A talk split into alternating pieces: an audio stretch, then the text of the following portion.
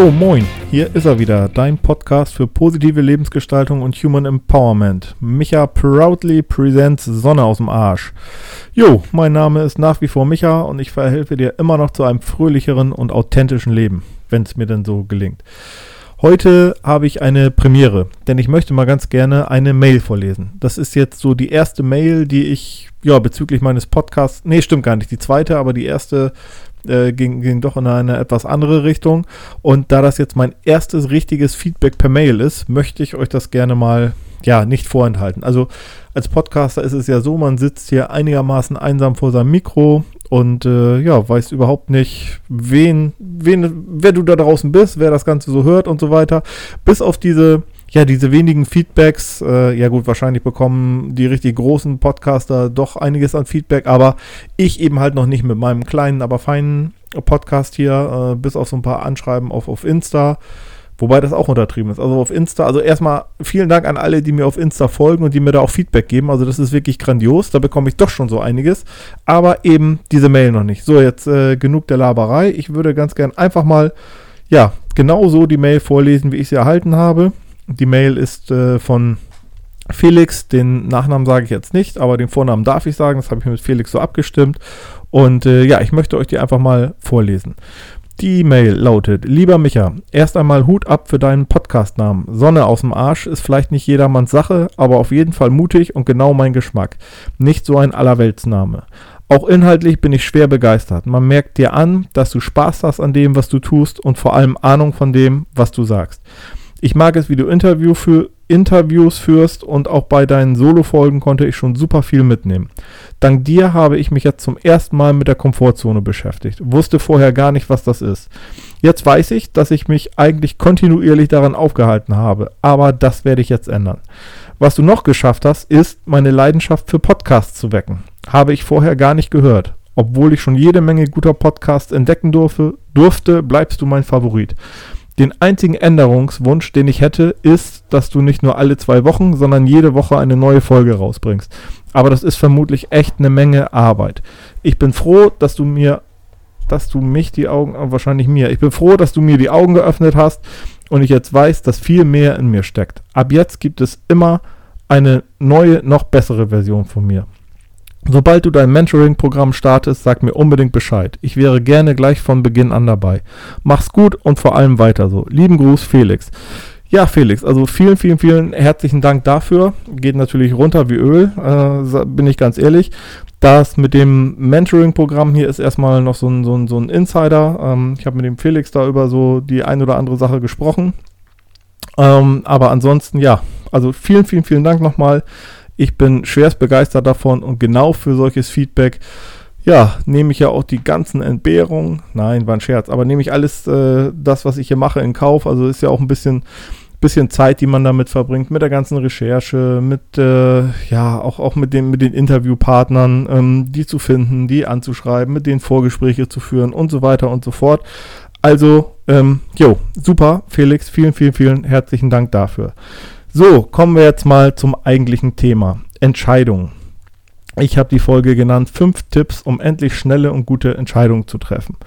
So, und äh, nach langem Hin und Her habe ich mich quasi dafür äh, oder dazu entschieden, eine Folge über Entscheidungen zu machen.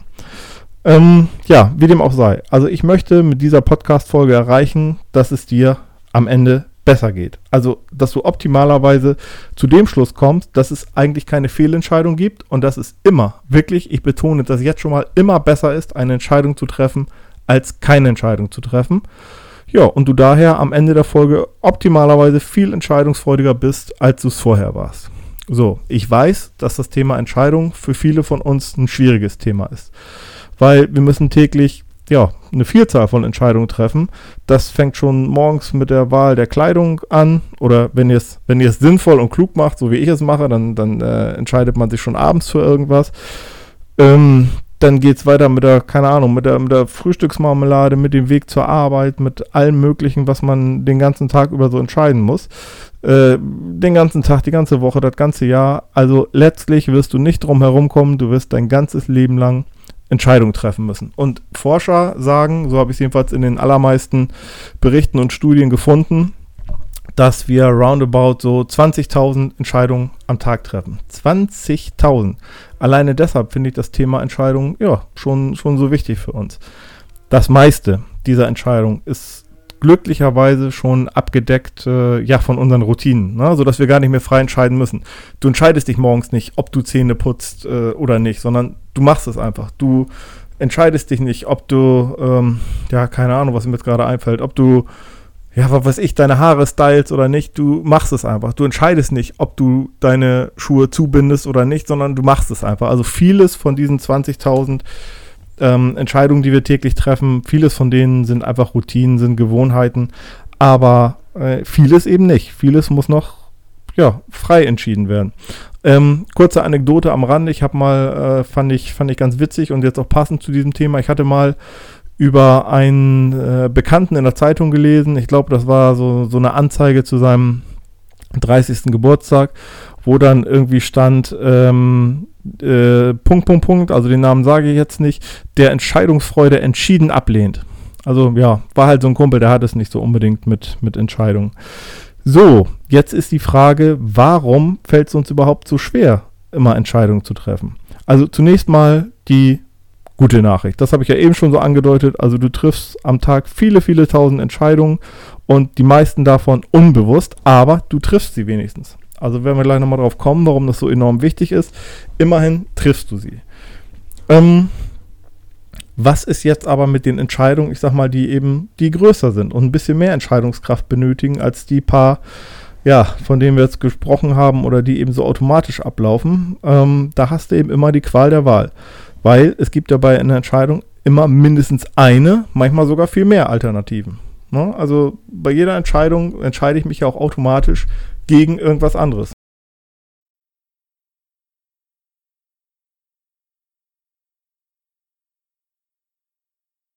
Und das zieht logischerweise immer Konsequenzen nach sich. Und aus meiner Sicht ist das einer der Hauptgründe dafür, warum wir uns tatsächlich so schwer entscheiden können. Die Angst vor den, Konsequen vor den Konsequenzen. Nehmen wir mal ein Beispiel. Also dein Chef fragt dich, ob du heute etwas länger bleiben könntest, weil, keine Ahnung, der Bericht dringend fertig werden muss. Wenn du Ja sagst, und seien wir ehrlich, das würden sicherlich die meisten von uns tun, entscheidest du dich ja automatisch gegen die Alternativen. Du entscheidest dich gegen die Zeit mit deiner Familie, deinem Partner oder deinen Freunden oder einfach nur gegen Zeit für dich selbst. Vielleicht für Hobbys oder einfach nur zum Relaxen und Batterien wieder aufladen oder was auch immer. Ähm, ich denke, da könnte ich noch unzählige Beispiele für bringen, aber ich glaube, der Sinn ist klar geworden. Jede Entscheidung für etwas ist gleichzeitig eine Entscheidung gegen etwas und auch umgekehrt. Und jede Entscheidung zieht Konsequenzen nach sich. Und diese Konsequenzen, die, ja, die fürchten wir einfach. Und gerade weil wir die Konsequenzen fürchten, verfallen wir in die sogenannte Analyse-Paralyse. Also sprich, jede Option wird umgedreht, hin und her geschoben, tausendmal abgewegt und am Ende passiert nur noch eins. Nichts. Also nur noch so eine regelrechte Lähmung. Also bitte merken an dieser Stelle, ähm, ich weiß, das ist jetzt wieder ein blöder Kalenderspruch, aber ich finde ihn einfach genial und handle wirklich schon sehr lange danach. Dann ist better than perfect. Also die perfekte Entscheidung gibt es vermutlich sowieso nicht. Also von daher äh, so frei nach dem Motto, wasch mir den Pelz, aber mach mich nicht nass oder, oder ich will die Haare kurz, aber nichts abschneiden, das funktioniert eben nicht. Irgendeine Konsequenz hat jede Entscheidung. Ähm, ich habe jetzt schon ein, zwei Mal hier erwähnt in dem Text, dass ich der Meinung bin, dass es ja quasi immer besser ist, eine Entscheidung zu treffen, als keine Entscheidung zu treffen. Und die Frage ist, warum ist das so? Also im Volksmund heißt ja so schön, wenn du keine Entscheidung triffst, fällt jemand anderer für uns. Und ich finde, da ist ziemlich viel, ja, ziemlich viel Wahres dran. Hm, kurze Beispiele. Wenn du jetzt beispielsweise zu lange zögerst, dann kriegst du keine Konzertkarten mehr. Oder du willst mit deinem Partner in den Kurzurlaub und auf einmal ja, ist das Hotel deiner Wahl plötzlich ausgebucht, weil du viel zu lange gewartet hast und nochmal hier geguckt hast und da geguckt hast, weil du dich einfach nicht entscheiden konntest. Oder, keine Ahnung, du willst ein Haus bauen oder Haus kaufen oder was auch immer und äh, überlegst jetzt schon seit vielen, vielen Monaten drauf rum und äh, hast gar nicht gemerkt, wie währenddessen die Bauzinsen schon wieder gestiegen sind. Schon, schon um ein Prozent, seitdem du von Anfang an drüber überlegt hast. Oder dass eine gute Mitarbeiterin dein Team verlassen hat, weil sie sich nicht entscheiden konnte, äh, oder weil du dich nicht entscheiden konntest, vielmehr, ob du jetzt den einen Tag Homeoffice zustehst oder nicht. Und, und, und. Das sind halt äh, die Konsequenzen, die passieren, wenn wir uns nicht entscheiden. Mhm. Zwischendrin nochmal ein etwas heikles Thema. Und ich weiß, dass das sehr kontrovers diskutiert wird. Ich bin nichtsdestotrotz der festen Überzeugung, dass es gar keine falschen Entscheidungen gibt. Also, ähm, ich habe wirklich viel, viel, viel recherchiert und ich könnte jetzt auch ein richtiges Fass aufmachen zum Thema falsche Entscheidung oder auch richtige Entscheidung. Also genau äh, die, andere Seite der Medaille ist, dass es dementsprechend auch eigentlich gar keine richtigen Entscheidungen gibt, sondern nur kluge Entscheidungen. Aber ähm, das ist eine Sache, auf die will ich jetzt tatsächlich nicht im Einzelfall eingehen. Also feststeht oder meine ganz klare Meinung ist, es gibt keine falschen Entscheidungen, weil zu dem Zeitpunkt, wo du diese Entscheidung triffst, ja, fällst du sie ja, wie soll ich das sagen, nach, nach bestem Wissen und Gewissen quasi mit den Infos, die du zu der Zeit zur Verfügung hast und von daher kann die Entscheidung gar nicht falsch sein. Aber wie gesagt, da will ich jetzt gar nicht so ähm, im Detail drauf eingehen. Die Frage ist ja jetzt, und äh, meine Folge habe ich ja benannt, dass ich dir fünf Tipps geben wollte, ist, wie wirst du denn jetzt überhaupt zum, zum Entscheider? So, ähm, ich habe da lange, lange drauf rumüberlegt und habe jetzt diese fünf Tipps ja, für dich zusammengestellt und würde sie dir gerne mal eben vortragen. Tipp 1, kenne deinen Nordstern. So, ich weiß, das klingt ein bisschen philosophisch und äh, du wirst dich jetzt sicherlich fragen, ja, was ist jetzt überhaupt der Nordstern? Und ähm, ja, ich würde den Nordstern so als, ja, als, als deine, als dein übergeordnetes Ziel, deine Vision, dein Warum, ähm, würde ich das jetzt interpretieren. Also für mich ist der Nordstern so eng verknüpft auch mit, dein, mit deinen Werten. Weil nehmen wir mal eben den, den Nordstern, was hat der Nordstern äh, ja, am, am Himmel für eine Funktion oder für eine Aufgabe?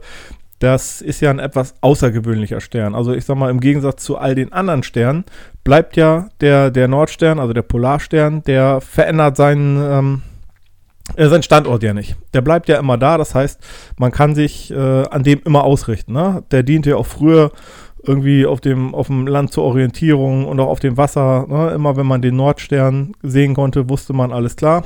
Da geht es Richtung Norden.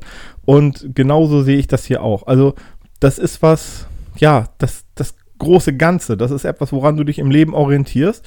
Und du solltest dich einfach immer hinterfragen, wenn du eine Entscheidung triffst oder wenn du vor einer Entscheidung stehst, okay, ähm, was ist mein übergeordnetes Ziel und diese Entscheidung, was für Alternativen gibt es und welche dieser Alternativen, ja, ist, äh, kommt meinem großen Ganzen, meinem Nordstern quasi äh, eigentlich am ehesten entgegen. Also zum Beispiel, wenn du, sagen wir mal, ähm, du bist junger Familienvater, junge Familienmutter, was auch immer, äh, hast zwei, drei Kiddies und äh, im Moment hast du für dich festgestellt, Familie ist für dich das Allergrößte, das Allerwertvollste, dann wirst du dir vermutlich ja äh, zumindest zweimal überlegen, ob du einen Job hast, bei dem du ständig Überstunden schieben musst, ähm, bei dem du vielleicht im Zweifel gutes Geld verdienst oder auch noch nicht mal, ganz egal, aber wo du halt eben viele, viele Überstunden schiebst und dafür viel weniger für deine Familie da sein kannst.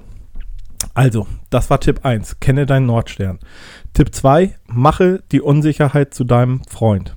So, klingt auch ein bisschen komisch, ist aber, also für mich jedenfalls relativ logisch. Das heißt, du musst dir einfach nur bewusst sein, dass du dir letztlich nie ganz sicher sein kannst, ob du die richtige Entscheidung, also richtige oder falsche Entscheidung hatten wir ja schon, aber ob du die richtige Entscheidung getroffen hast. Du weißt nicht, ob vielleicht die andere Option besser für dich gewesen wäre und freunde dich einfach damit an, dass du wirklich nicht, nicht, ich sag mal, nicht alle Fakten über jede Entscheidung kennen kannst, ähm, dass die Entscheidung auch nach hinten losgehen kann. Also mache die Unsicherheit zu deinem Freund. Tipp 3 eine gute Entscheidung reicht. Sie muss nicht perfekt sein. Ne? Hatten wir eben schon mit dem äh, Done is better than perfect. Und ich bin der festen Überzeugung, eine, feste, äh, eine, eine perfekte Entscheidung wird es in den seltensten Fällen geben. Also gib dir doch einfach damit zufrieden, dass du nach kurzer Abwägung aller Fakten und äh, ja, auch unter, ich nenne es mal Hinzunahme deines, deines Bauchgefühls, deiner Intuition, die für dich in diesem Moment wirklich bestmögliche Entscheidung getroffen hast. Also Tipp 3, eine gute Entscheidung reicht, sie muss nicht perfekt sein. Tipp 4, für mich ganz elementar, nimm immer dein Bauchgefühl zu Hilfe. Zumindest dann, wenn dir noch so das, das, das letzte Quäntchen äh, zu deiner Entscheidung fehlt.